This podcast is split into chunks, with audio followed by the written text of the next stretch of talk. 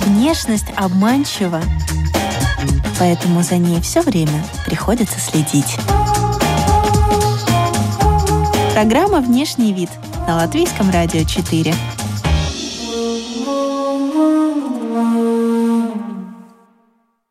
Сегодня в выпуске вы услышите. И когда мы смотрим на него, первое, что у нас возникает в голове по ощущениям, что это за уродство. На самом деле это не уродство, это и есть высокая мода. Это красиво, но я не знаю, что такое кибербарок. Я бы с удовольствием посмотрел. Это работа, за которую они получают деньги от налогоплательщиков Великобритании. И все-таки королевская семья Великобритании, в принципе, как и папство, это такой институт со своими традициями. Чихать она хотела, она вышла как жена ковбоя на скачках. И Диана совершала промахи. Так, например, на встречу с Грейс Монакской она надела черное платье, хотя и не нужно было его надевать. А, здравствуйте, друзья! Это «Внешний вид», радиопрограмма, подкаст. У микрофона Алиса Орлова. И со мной сегодня Анатоль Вовк, историк моды из Санкт-Петербурга, лектор и автор э, канала на YouTube. Лабден. Лабден из Питера особенно приятен. Безусловно, Особенно. из нашего серого красивого Петербурга. Знаете, Анатолий, у меня такое ощущение, что я с вами общаюсь со вчерашнего дня, потому что я со вчерашнего дня смотрю ваши ролики на Ютубе. И очень приятно э, видеть вот эту знакомую обстановку, э, которая обычно, в которой вы находитесь, когда снимаете да, видеоролики, и тот самый шкаф с книгами. Это э, ваш кабинет или, может быть, знаете, как бывает у блогеров, это бывает арендованная какая-то студия или это ваше такое личное место? Это мое личное место, где я снимаю. Здесь у меня частично представлена литература а, о моде, но основной из, основная часть литературы о моде у меня большая и библиотека по истории моды, по истории искусства, по истории ювелирных украшений. Они находятся в другом месте. Но здесь вот есть антуражные книги, а есть книги, которыми я пользуюсь. Был такой вопрос от подписчиков, которые смогли разглядеть, что у вас на фоне находится. Там какие-то очень интересные книги, биографии дизайнеров, э, что-то такое. Я вот не вижу, к сожалению. Но можете вы рассказать о самых любимых каких-то вот экземплярах, которые позади вас находятся? Ну, вот здесь у меня, например, стоят два журнала, которые я купил в Париже. А, когда умер Карл Лагерфельд, я тогда был в Париже. И это два больших издания, которые посвящены его жизни. Они стоят вот чуть подальше, там Карл Лагерфельд. Дальше у меня стоит каталог выставки, посвященный принцессе монакской Грейс, Грейс Келли. А, это каталог, который очень уникальный, потому что здесь собраны не просто ее наряды, а здесь собраны только лишь наряды от модного дома Dior. Она немного застала творчество самого Кристиана Диора, но в основном она заказывала а, у модного дома Диор тогда, когда во главе этого дома был дизайнер Марк Буан. Он был больше 30, около 30 лет. Эта выставка очень интересная была. Она была не в Париже, но во Франции. Дальше у меня стоят биографии. У меня стоит очень интересная книга, которая называется «Get a Life». Это книга, которую написала Вивьен Бествуд. Это ее журнал, а дневник. Он на французском языке, э, но здесь о модном доме, о том, как готовятся коллекции, о том, как живет сама Вивьен Вествуд. Мне нравится эта бунтарка, немного об искусстве. Вот тут я открыл, кстати, очень интересный портрет, портрет, э, портрет жены Сюзанны за фортепиано, написанный Мане. И такие книги, они расширяют кругозор и позволяют нам смотреть на вещи под другим углом. Ну, я обычно не рассказываю, что здесь стоит, но вот вам, так как мы с вами давно уже дружим и общаемся, я вам рассказал, что здесь находится. Да, мы действительно давно знакомы, потому что Анатоль э, в те моменты, когда был в Риге, конечно же, он был и на Латвийском радио 4. У нас есть несколько прекрасных программ, записанных еще в доковидные времена. И у этих программ, между прочим, около 100 тысяч просмотров. Вот я одну выложил на, на YouTube, около 100 тысяч просмотров. Это немного, но и немало, знаете ли. Если внешность — это послание, что ты скажешь миру сегодня? Насчет ваших э, лекций и обзоров на Ютубе, они некоторые с историческим уклоном, а некоторые такие более с развлекательным, наверное, да? И к этим обзорам, наверное, относится и обзор нарядов Грэмми. Ровно год назад я начал делать обзоры на красной ковровой дорожке. Сказать почему? Да. Потому что я устал смотреть э, фетфобные, э, женоненавистнические и различного рода, наверное, ущемляющие э, вообще людей обзоры, когда там, не знаю, девушки или парни смотрят и говорят, фу, какая жирная, мне не нравится, я бы не надела. Это не аргумент, это неприлично.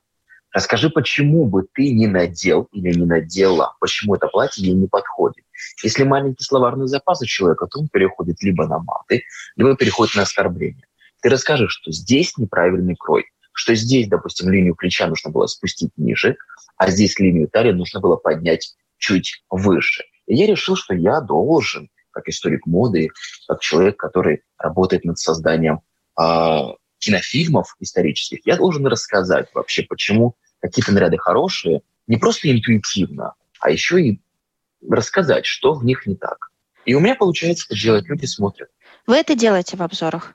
Вы объясняете, что да. не так, да? Да. Угу. Я Хорошо. стараюсь рассказать и показать.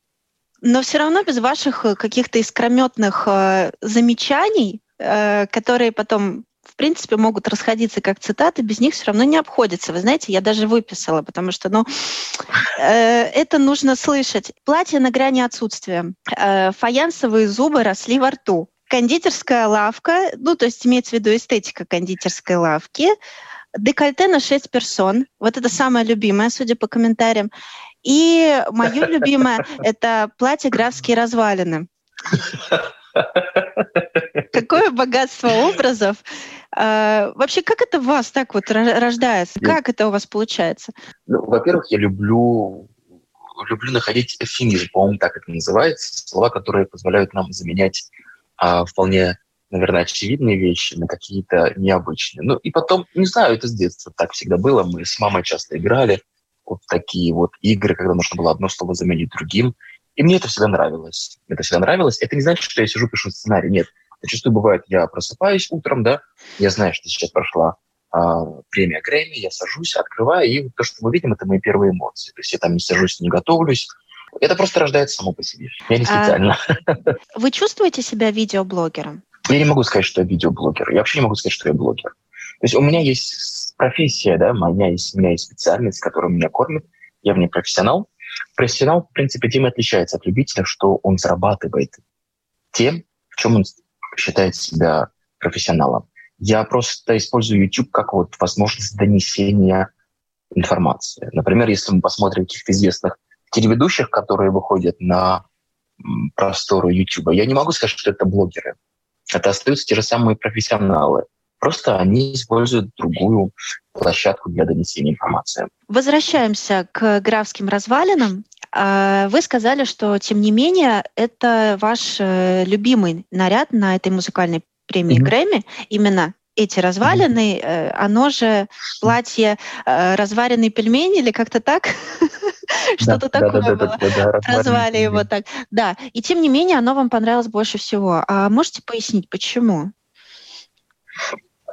Дело в том, что такие наряды крайне редко появляются на красных ковровых дорожках. И когда мы смотрим на него, первое, что у нас возникает в голове по ощущениям, что это за уродство. На самом деле это не уродство, это и есть высокая мода, это и есть кутюр. То есть я, например, понимаю, сколько модный дом Скиапарелли затратил времени на то, чтобы его создать. Это красивое, интересное платье, которое не похоже ни на что иное. Оно, во-первых, сделано в духе эстетики, а, в духе, в духе Скиапарелли. Мы знаем, что Скиапарелли любила шокировать людей. Затем я вижу, что это платье, оно, а, оно и прекрасно, и уродливо одновременно. Ну, то есть кто-то посмотрит, скажет, ну, что-то какой-то неудачный, знаете, такой омлет, который обычно, ну вот, пытаешься приготовить, а он как-то вот так сворачивается весь, скукоживается. Однако я так не считаю. Дело в том, что у моды есть, наверное, хороший хорошая возможность показать людям сказку, показать людям искусство. И вот этот наряд как раз-таки про сказку. То есть в жизни мы такое никогда не наденем, но на такое мероприятие, мне кажется, это одно из самых лучших а, платьев, которое можно было придумать. Во-первых, к нему привлекается внимание сразу же. Все на него смотрят. Во-вторых, она чувствует себя комфортно, она живет в нем. Не просто есть стилисты подарили. Я уверен, что о, стилист, стилиста подобрали. Я уверен, что она и сама чувствует себя комфортно в этом наряде. Ну и потом, вы знаете, самое главное, что когда, допустим, мы заходим в Инстаграм Дома Скиапарелли и смотрим, как создавалось это платье, мы уже по-другому э, воспринимаем э, этот наряд. Вы знаете, по сравнению с тем, что было на Грэмми, было очень много некрасивых нарядов, вот, э, откровенно некрасивых, которые, в принципе, э, не должны были там появляться. Мне просто иногда жалко тканей. Этот наряд был, на мой взгляд, лучший. Это такой женский фаворит. А что по мужским фаворитам? Гарри Стайлз. Вот Гарри Стайлз это, наверное, тот, который, тот человек, который умеет хорошо одеваться. Он хорошо э, миксует гендер, то есть у него появляются и мужские, и женские элементы гардероба, которые на нем женятся, которые на нем смотрятся отлично. Это такая тенденция, понимаете? А мы даже не замечаем это, что раньше это было все в другую сторону. Раньше женщины все заимствовали у мужчин. Да? Я говорю про брюки, про сапоги, про пальто, я говорю про, бушля, про, про бушлаты, я говорю про куртки, я говорю про кольца, про украшения некоторые. А сейчас, наоборот, мужчины решили тоже позаимствовать какие-то элементы из женского гардероба. И смотрится это довольно неплохо, особенно на Гарри Стайлсе. Если, если я правильно помню, это боа, вот этот элемент женского да. гардероба, да, мы да. обсуждаем, который он как бы да, интегрировал. У него, был, у него был боа, да, боа фиолетового цвета. А, ну и потом это тот человек, который может, например, появиться в платье в журнале Vogue, да, и ему простят. Вопрос по э, Медгала. Э, у меня он возник, и, кстати, я такой же вопрос увидела от, от э, одного из ваших подписчиков. Значит, действительно, эта тема людей интересует. Что вы думаете о российской версии Медгала на дне рождения одного известного блогера? Эти нет, фотографии нет, уже... Сравнивать. Нельзя э, сравнивать. А вы видели? Вы я, видели фото? Я видел две или три фотографии. Я пока еще не, не анализировал, но то, что я видел, это не Метгала ни в коем случае. Это хорошая, а, это хорошая карнавальная тусовка, маскарад, а, где присутствовали звезды, но это не Метгала. Метгала — это немного все-таки а, другой уровень. Да? Это не просто мы разрядились и пришли красиво. Нет. Метгала — это... Что такое Метгала? Метгала был основан еще в конце 40-х годов. Затем он был трансформирован в 70-80-е известной женщиной, которую звали Даяна Вриланд. Затем с помощью Анны Винтер, которая на протяжении 30 лет является бессмедным главредом Vogue USA, это превратилось в такой, знаете, такую ярмарку тщеславия, куда стали приглашать о, известных людей и богатых людей. Одно место на Мэтгала стоит 30 тысяч долларов, столик начинается от 250 тысяч долларов. Куда идут деньги? Деньги идут в институт костюма имени Анны Винтур, что позволяет им не только реставрировать свою обширную коллекцию моды, но и покупать различные платья. Сегодня мода вышла на уровень искусства. И у этого мероприятия, наверное, другие цели. А здесь была просто тусовка в красивых нарядах, э, иногда даже, я бы сказал, бы очень эпатажных. Но на Мэтгала готовится долго, около года. Все-таки мы знаем, да, полгода мы знаем обычно, за полгода дают нам тематику, всегда по-разному, но мы знаем, что все модные дома устремляются показать свое, свое умение создавать вот тот самый шик карнавальный на этом мероприятии. А здесь люди пришли многие в том, что у них было. Это были дорогие брендовые вещи, но это не было создано специально для этого. Они потом будут носить это в повседневной жизни, в отличие от, скажем, не знаю, платье Рианы, это платье Омлет, или, скажем, платье Карди Би и других-других-других. Там даже Трамп был раньше на Мэтт Они сняли и поставили в музей на выставку, понимаете? А здесь были просто красивые наряды. Это не Мэтт И Мэтт все-таки происходит в музее, да? Но мне понравилось, мне понравились те наряды, которые там были. Может быть, какой-то вам запомнился наряд особенно? Пока нет, потому что я не изучал. Мне, по-моему, там интересно пришла Алла Борисовна, а, и, по-моему, там а, Рогов очень интересно пришел. Но вот у Ивлеевой очень хороший наряд. А, Галкин здесь, видите, пришел, у него перчатки такие красивые. Ну, просто Максим Галкин очень любит эстетику, эстетику замков, дворцов, и он умеет в этом духе одеваться. Если мы немножечко отстранимся от э, вообще данного мероприятия, и больше поговорим вообще про такой э, вариант дресс-кода, как кибербарокко. Насколько это интересно для вас, как, э, насколько это интересно, на ваш взгляд, как для историка моды вообще? Вот э, такое ну, смешение. понимаете, смешивать можно все что угодно. Я вам только что сказал нижегородская барокко, да, это может быть, не знаю. Мы можем говорить об этом долго-долго. Просто что сами организаторы мероприятия вкладывают в это понятие. Например, у Мэтгала всегда есть какой-то источник, например, у них был кемп, да, а, недавно, и они объясняют, что такое кемп, да, из чего это следует приблизительно, чтобы люди понимали. Но многие так нужно. и не поняли. Для тех, кто еще, э, скажем так, не успел переварить и осознать, можете пояснить, что это? Это кич? Я сам не знаю. Нет, дело не в киче. Я сам не знаю, что это сказать можно как угодно. Дело в том, что нужно присылать небольшой пресс-релиз, чтобы люди понимали, что такое, что это такое кибер Марокко, чтобы люди одевались. Из разряда я надела лучшее сразу, сразу не знаю. Для меня вот кибер Марокко, да, я, если бы э, услышал это, для меня было бы, наверное, это слияние чего-то современного, архисовременного с эстетикой э, Людовика XIV, короля солнца. То есть это роскошь, это показ, это большие объемы, это вышивки, да, может быть, какие-то несусветные прически в духе два этажа шиньон, а, эти парики алонж. И мне было бы, наверное, приятно видеть а, ту эстетику, которая смогла бы потом перекочевать на показ, да, или которая могла бы быть на показе, а не просто сосредоточение дорогих вещей. Это красиво, но я не знаю, что такое кибербарок. Я бы с удовольствием посмотрел а, хоть один бы пример.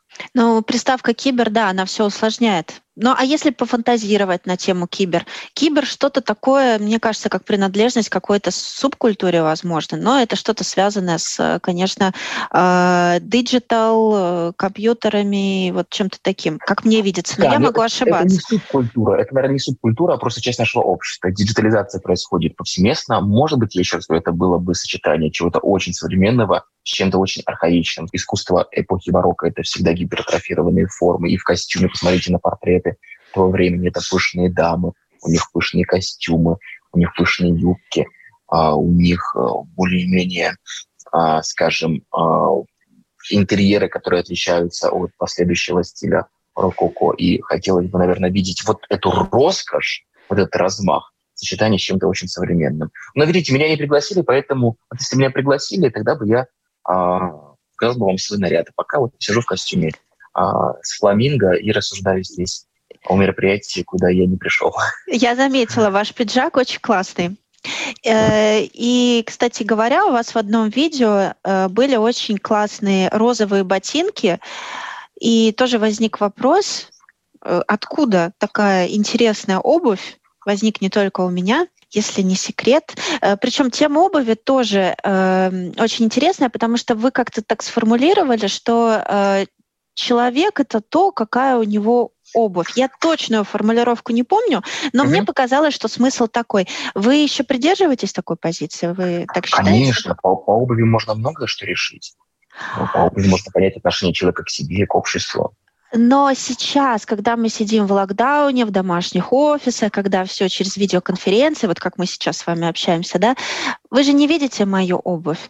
То есть, может быть, это уже потеряло актуальность в наше время? Слушайте, ну если вы хотите общаться с людьми вот так, через окошечко, на телефоне или на компьютере, пожалуйста. Но мы выходим, не знаю, как, как, как в Латвии, но мы, например, в Санкт-Петербурге ходим в театры, мы ходим в музеи, мы ходим в кино, и мы все равно общаемся, мы живем в социуме, мы даже ходим в магазины, видим людей.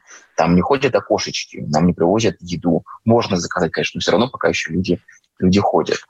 И мне хотелось бы, наверное, все-таки, чтобы люди обращали внимание на свою обувь. Ни в коем случае не нужно воспринимать мои слова как руководство покупки дорогой и очень, скажем, а, шиковать, как я ее назову, обувь. Нет, это просто должна быть опрятная, ухоженная обувь.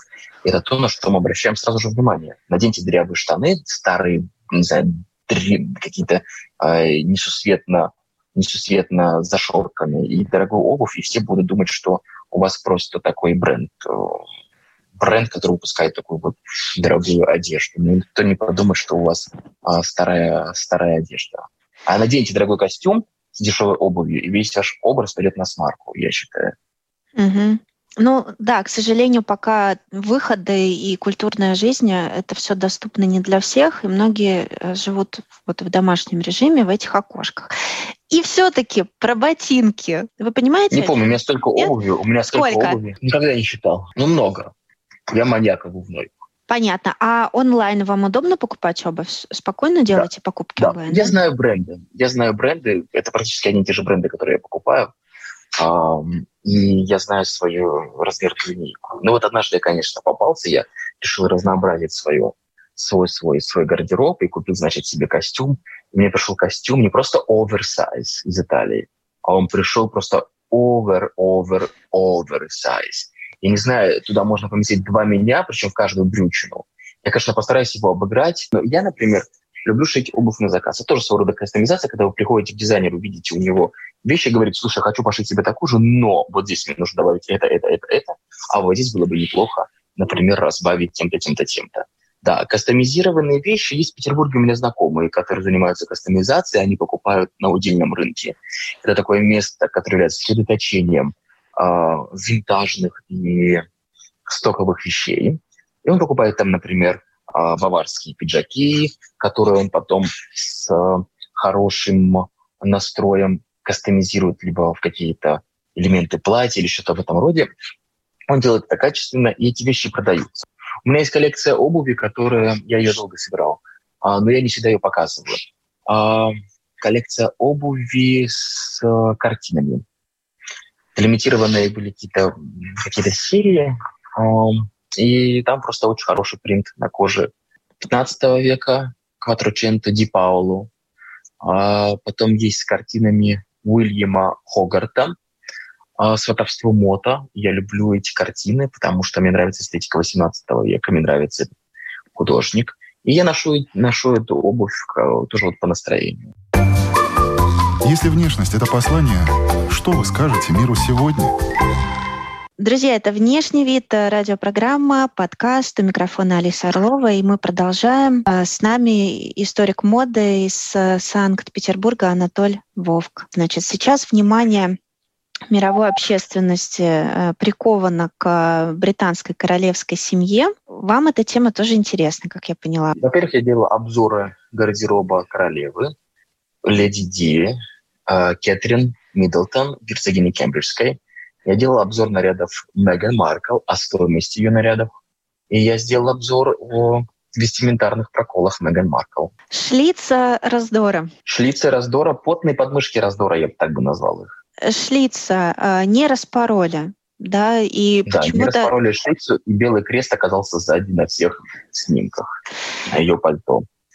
Насколько это непростительная такая оплошность, на ну, ваш конечно, взгляд? непростительно. Если бы мы расценили Меган Маркл как простую девочку или как простую актрису, плевать мы хотели, как она выходит. Она как член а, британской королевской семьи все-таки выполняет репрезентативные функции, политические функции. Они не просто выходят ручкой машут. Нет, они смотрят все. Это работа, за которую они получают деньги от налогоплательщиков Великобритании. И все-таки королевская семья Великобритании, в принципе, как и папство, это такой институт со своими традициями. И непозволительно выходить в таком виде, выходить в рваных колготках, выходить в платье, когда видно нижнее белье, а выходить в юбке, где видны, извините меня, трусы. Кто-то скажет, о, он же ненавистник, он просто не любит Меган. Да, если честно, мне абсолютно а, неважно, кого я рассматриваю в своих образах, певиц или членов королевской семьи, есть просто предел, наверное, да, который нельзя перешагивать. Меган перешагнула во всем. Она хотела быть бунтаркой, решила побыть принцессой Дианой, но забыла, что у принцессы Дианы все-таки были очень хорошие корни, да, и она выросла в аристократичной семье, в семье аристократов. Тогда, когда Меган простая актриса со своим уставом, не нужно лезть в чужой монастырь. Нужно прислушиваться к тем советам, которые э, тебе дают. Не орать на персонал, чтобы потом он тебе не, не, не говорил, чтобы он, потом, чтобы он потом не молчал о тех промахах, которые ты совершаешь быть учтивой. Она-то думала, что она приедет в Букингемский дворец и будет хлопать Елизавету по плечу с, со словами «Hello, grandma». Но так не вышло. Перед королевой нужно делать реверанс, поскольку, э, поскольку это королева в первую очередь, а потом уже бабушка твоего мужа. Нет, так не делается. Такие ошибки не прощаются. Это работа. Ну, представьте себе, выйдет политик, а, не знаю, выйдет, не знаю, какая-нибудь женщина-президент или женщина премьер-министр, и у нее будут там, не знаю, рваные колготки. Об этом никто не будет писать? Да будут писать, конечно же. Все будут говорить, в первую очередь, как о должности, которые, которые привязаны какие-то а, одежные коды, требующие соблюдения, а не как о человеке. Поэтому в случае с Меган Маркл это просто случай, когда человек плохо работает. А, ну, разве не должна быть команда? Разве не должна стоять целая команда? Ну, она и взяла команду. У нее были американские стилисты. Есть такая версия, что ей присылали одежду из Америки, не думая о протоколе. Ну, вот поймите, даже вот я, человек, который столько времени изучаю одежду и украшения э, британской королевы, я даже не могу иметь у себя в сознании того отношения к королевской семье, какое есть в Великобритании. Что уж говорить про Америку, да, когда она говорит, я не знала, кто передо мной. Ну, смех просто. Она не знала, что перед ней а, принц Гарри, который не сходил ни с одних, э, ни, ни с каких таблоидов, все его знали. Но вот опять-таки, это неправильно, я считаю. Так ну, не должно быть. Э, в плане каких-то человеческих взаимоотношений мы здесь судить не можем, мы не знаем, что там происходит. Я сижу можем... по одежде. Да. Я смотрю по одежде. Да, вот давайте к одежде вернемся. Э, хоть один выход э, герцогиня Меган Маркл вам понравился? Да, я об этом рассказывал. Я, по-моему, год назад у нее был выход в, красное, в красном платье. Было много хороших, но было много и глупых, и неправильных выходов, несоблюдение протокола. Нельзя надевать брюки и шляпу одновременно. Чихать она хотела, она вышла как жена ковбоя на скачках, понимаете? И она подтерла весь газон своими брюками, которые были настолько длинные, что, знаете ли, если их э, э, разрезать, то можно было нашить э, половых тряпок на весь Лондон, чтобы протереть улицы этого потрясающего города. Нельзя... Но совсем же недавно дизайнеры как раз транслировали, что вот эти длинные брюки — это и есть тренд. Да плевать мы хотели на тренды. Королевская семья живет вне трендов. Это, это, это королевская семья. Это не тренды, понимаете? Это не значит, что нужно ходить с голым пупком. Если сегодня такой тренд, королевская семья, это не про тренд. Это про что-то более стабильное. Да, это про стиль, но не про тренды. Есть правила, которые не стоит нарушать. Но я скажу сразу, потому что многие радиослушатели могут со мной не согласиться.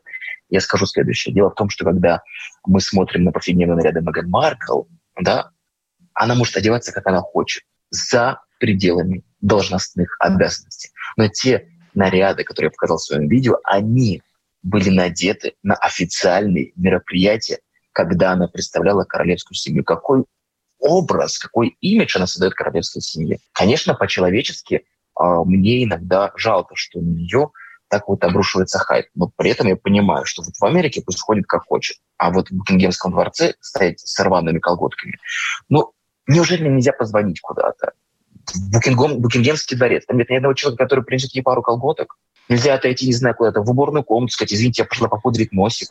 Анатоль, вы же сами сказали, э, искренность, новая этика. Я, правда, не знаю, с какой интонацией, осуждающей или ну, принимающей, но все же стрелка на колготках это же так по-человечески. Это так, это так по-человечески, но понимаете, принцесса должна быть идеальной. Если кто-то думает, что принцесса встала утром поела крабов, омаров а, и ходит пахнет фиалками, ничего не делает, то я хочу напомнить вам хорошую фразу княгини Зинаиды Николаевны Юсу, Юсуповой, которая писала, она говорила, тех, кому больше дано, у тех больше обязанности, ответственности по отношению к другим. Дано тебе больше, ты должна выглядеть а, соответствующе. И потом это а, не тот институт, где можно применить слово а, новая этика. Вы приводите как примеры э, Грейс Келли, Риту Хейвард, э, как примеры актрис, которые решили, э, захотели, и у них это получилось, породниться с аристократическими семьями. Да. Вам нравится... Да, с правящими. Их... С правящими. Да, да, вам нравится их стиль. А Грейс Келли, во-первых, давайте говорить откровенно, была актрисой. Мы не говорим о ее прошлом до замужества с князем Монакским, но Грейс Келли умела играть. Давайте говорить честно, она умела играть, у нее была хорошая школа, которая позволила ей не только получить Оскар, но она всю жизнь играла эту роль, роль принцессы. Она ей не была по рождению хотя мать ее отдавала в религиозное учреждение, чтобы ее там воспитывали как, как следует. Она все-таки была в душе бунтаркой. Но она смогла сыграть эту роль. Это сложная роль. Была ли она счастлива в браке? Не могу сказать. Скорее всего, нет. Рита Хейвард, она вышла замуж за а, Алиханом. Да? Мы знаем, что до этого это не, не, не первый случай, когда такие были браки. Но она не с ними долго прожила. Давайте говорить честно, она прожила с ними недолго. Давайте к нарядам да, принцессы Дианы. Я не знаю, как э, э, насчет ее именно образов на публике, но вы mm-hmm. сами рассказывали, что протокол принцессы Дианы не всегда тоже соблюдала. Ну, скорее всего, это да. было в плане ее э, свободомыслия, в плане воспитания э, сыновей. А что касается ее выходов, э, всегда ли она mm. действительно соблюдала этот протокол? Протокол такая вещь очень интересная. Принцесса Диана, а, когда только пришла в королевскую семью, одевалась ужасно. И к ней было, к ней было представлена а, главред а, английского волк для того, чтобы научиться ее одевать, одеваться. Но вот представьте, жива королева-мать Елизавета, жива сама королева Елизавета. И Диана в то время пыталась копировать их стиль. Это были монотонные наряды, тотал лук, синие, розовые, красные, которые не были стильными. Не были стильными, да. И Диана совершала промахи. Так, например, на встрече с Грейс Монакс, когда она надела черное платье, хотя и не нужно было его надевать. Откровенные декольте она себе могла позволять. Но, вы знаете, весь стиль Дианы, о котором мы сегодня говорим, как иконы стиля, а все-таки она была иконой стиля, он сформировался уже после а, развода с принцем Чарльзом, когда она отошла от королевской семьи де юра, но де-факто оставалась еще а, принцессой и жила на территории Пенсиконского дворца. Но про промахи были. У нее просто наряды были немного несуразные. Не по возрасту. Они были слишком замшелые. Они слишком были для бабушки, но не для молодой девушки, которая была красивая, которая хотела, которая хотелось показывать плечи, декольте, свои роскошные ноги. Это покажет она потом, когда вырвется из золотой клетки Букингемского дворца. Она должна была носить исключительно английских дизайнеров. Я думаю, что нет такого, вот прямо чтобы английские дизайнеры вот обязательно должны быть, но преимущественно. Вот, например, я приведу вам пример. А, был такой дизайнер Чарльз Фредерик Уорд, который в 50-е годы в Париже, уехав из Лондона, основал первый дом а, моды, высокой моды, Maison de la. Так вот, этот а, de la Haute. А, так вот, этот дизайнер уже стал парижским. Но королева Виктория, поговаривают, заказывала его наряды из Парижа.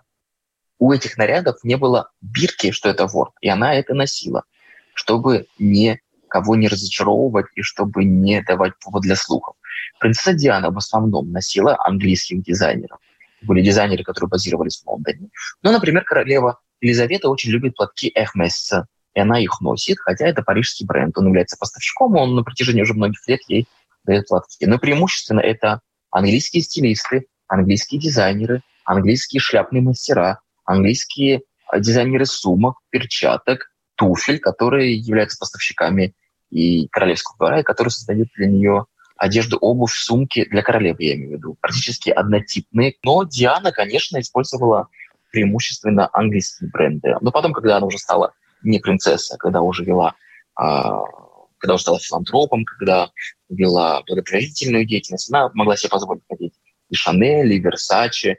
То есть эпоха вот этих нарядов э, культовых, как платье мести или вот это черное бальное платье, в котором она танцевала вместе с Траволтой. Все эти наряды получаются после, уже после. То есть тогда, когда она уже а, смогла носить то, что насчет, хочет. Насчет Траволты не уверен. А, мне кажется, это был официальный прием в Белом доме. Вы бы не делили на до и после? Нет, я бы делил. Делил. Это совершенно другая принцесса Диана. Платье, то, о котором мы сейчас с вами говорим, а, оно было сделано Виктором Эльзенштейном. Да, бархатное платье. Нет, я бы делил. Принцесса была совершенно свободной, она уже показывала свои ноги, свою роскошную фигуру. Все-таки до своего роста она была вынуждена носить низкий каблук, чтобы принц Чарльз не выглядел а, ниже нее. А потом он уже начала носить каблуки, платье вместе. Посмотрите, выс- такой высокий каблук, откровенно декольте. Я бы делил все-таки Диану до развода и после. Это два разных человека, абсолютно. Как то, что она говорила. Диана тоже давала скандальные интервью. Мы тоже знаем, когда она рассказывала о королевской семье, но она не хайпилась на этом, ей не нужно было заработать хайп. Сегодня, понимаете, нет такого класса набелирующего, знатного, глядя на который мы понимали бы, что это знать. А вот в Англии это сохранилось. Они по-прежнему носят шляпы, у них по-прежнему правила ношения украшений, у них по-прежнему есть язык одежды. И это касается и мужской одежды, это касается и женской одежды. И поэтому нам, русским, не знаю, американцам или другим по всему миру, нам не понять отношения британцев к королевской семье. Это как часть их жизни. Они выросли с королевой. Они родились при королеве, большая часть, согласитесь, и они выросли уже при ней. И всякого рода э, заявления в сторону королевской семьи или же несоблюдение протокола, а вот эти скандалы, это как э, нож э, по сердцу британского общества. Судя по вашему обзору, который очень комплиментарный в отношении Кейт Миддлтон, что это ваша главная симпатия. Нет, у Кэтрин, Миддлтон, у Кэтрин Миддлтон было много промахов, когда она еще была, когда она только стала герцогиней Кембриджской. Но она стремится, понимаете? Ну, по крайней мере, она за осознанное потребление. Как вам э, эта тенденция, кстати говоря? Гениально. Осознанное потребление было и в советское время, и в 20 веке. У нас были с вами вещи, которые носили старшие дети, потом носили младшие дети, потом это отправлялось на дачу, там это донашивалось, а потом только шло на какую-то ветошь на тряпки. Это и есть осознанное потребление, когда вы не бежите в магазин только лишь потому, что у вас а, появилось пятнышко на белой футболке. Это и есть осознанное потребление, когда вы думаете, что а, одежду можно носить не один раз, а несколько, что каждая ваша сохраненная покупка, то есть ту вещь, которую вы не купили, она позволяет помочь экологии. Ведь мода самый загряз... один из самых загрязняющих процессов а, в обществе. Экология. Вот посмотрите, как вырабатывают ткани, как красят ткани. Потом мы не забываем про детский и женский труд в странах Юго-Восточной Азии и на Востоке, когда женщины и дети готовы там за доллар весь день шить то, что мы заказываем на сайтах а, в, а, вот этого, знаете ли, fast fashion а, быстрой моды, который меняется каждую неделю, да, диктуя нам, что это уже не модно. Если каждый будет задумываться об этом и не включать в голове у себя ярмарку тщеславия, а, покупая не, неустанно покупая новые вещи, пытаясь кого-то удивить. Удивляйте знаниями, а не новыми тряпками. Удивляйте знаниями языков, знаниями э, культуры, знанием своего города, знанием кино, музыки или той области, которая вас интересует. Еще вы сказали, что чтобы развить вкус, э, читайте mm-hmm. книги по истории mm-hmm. искусств и смотрите да. на картины, смотрите на полотна да. великих художников.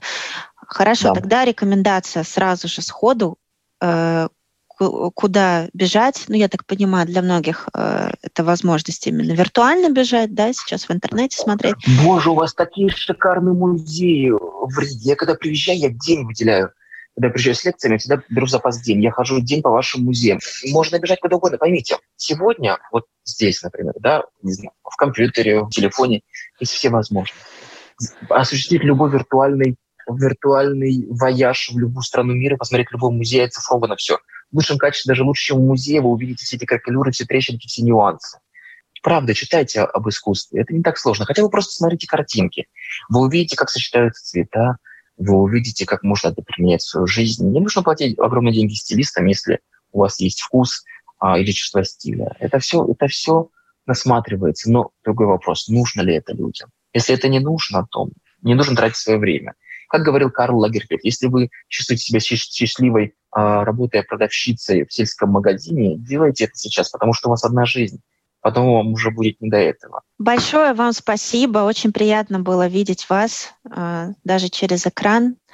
И фрагмент, я очень надеюсь, что какой-то видеофрагмент э, нашего разговора тоже появится на страничке Латвийского радио 4. Спасибо вам большое, Анатолий Вовк, историк моды из Санкт-Петербурга, лектор и автор э, канала на YouTube. У микрофона была Алиса Орлова, вы слушали «Внешний вид», и напоминаю, что мы выходим еще и как подкаст, и э, выходим на всех популярных платформах. Пожалуйста, Присоединяйтесь, подписывайтесь. Конечно, вас всегда мало, Анатоль. И хочется продолжать и продолжать, но, к сожалению, мы ограничены вот этими рамками эфира, но очень надеюсь, что когда появится уже эта возможность, мы с вами увидимся в Риге. Надеюсь, жду просто, жду.